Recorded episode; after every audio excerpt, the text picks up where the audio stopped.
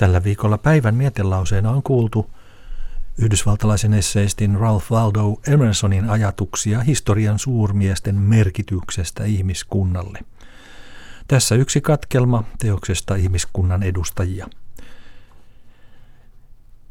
Ihmisyyden henki on historian oikea näkökohta. Laadut ja ominaisuudet pysyvät.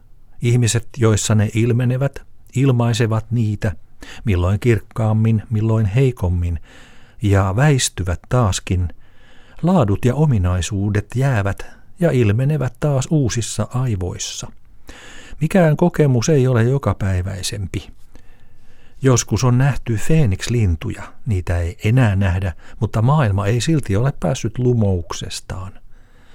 Astiat, joille näette piirretyiksi pyhiä vertauskuvia, esiytyvät teille nyt tavallisina savenvalajan teoksina, mutta kuvien on pyhä.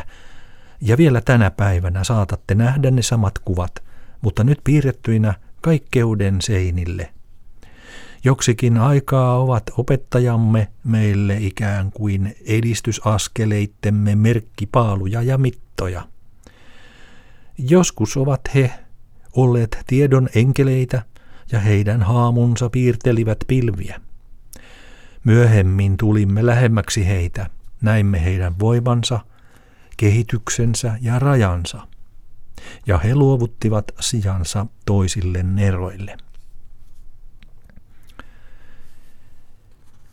Päättyvän viikon mietelauseet on valinnut Kaisa Pulakka ja tässä luin katkelman teoksesta ihmiskunnan edustajia, joka ilmestyi vuonna 1909 Volter Kilven suomennoksena. Ja teksti oli siis Ralph Waldo Emersonin. Pian on puolen päivän hetki.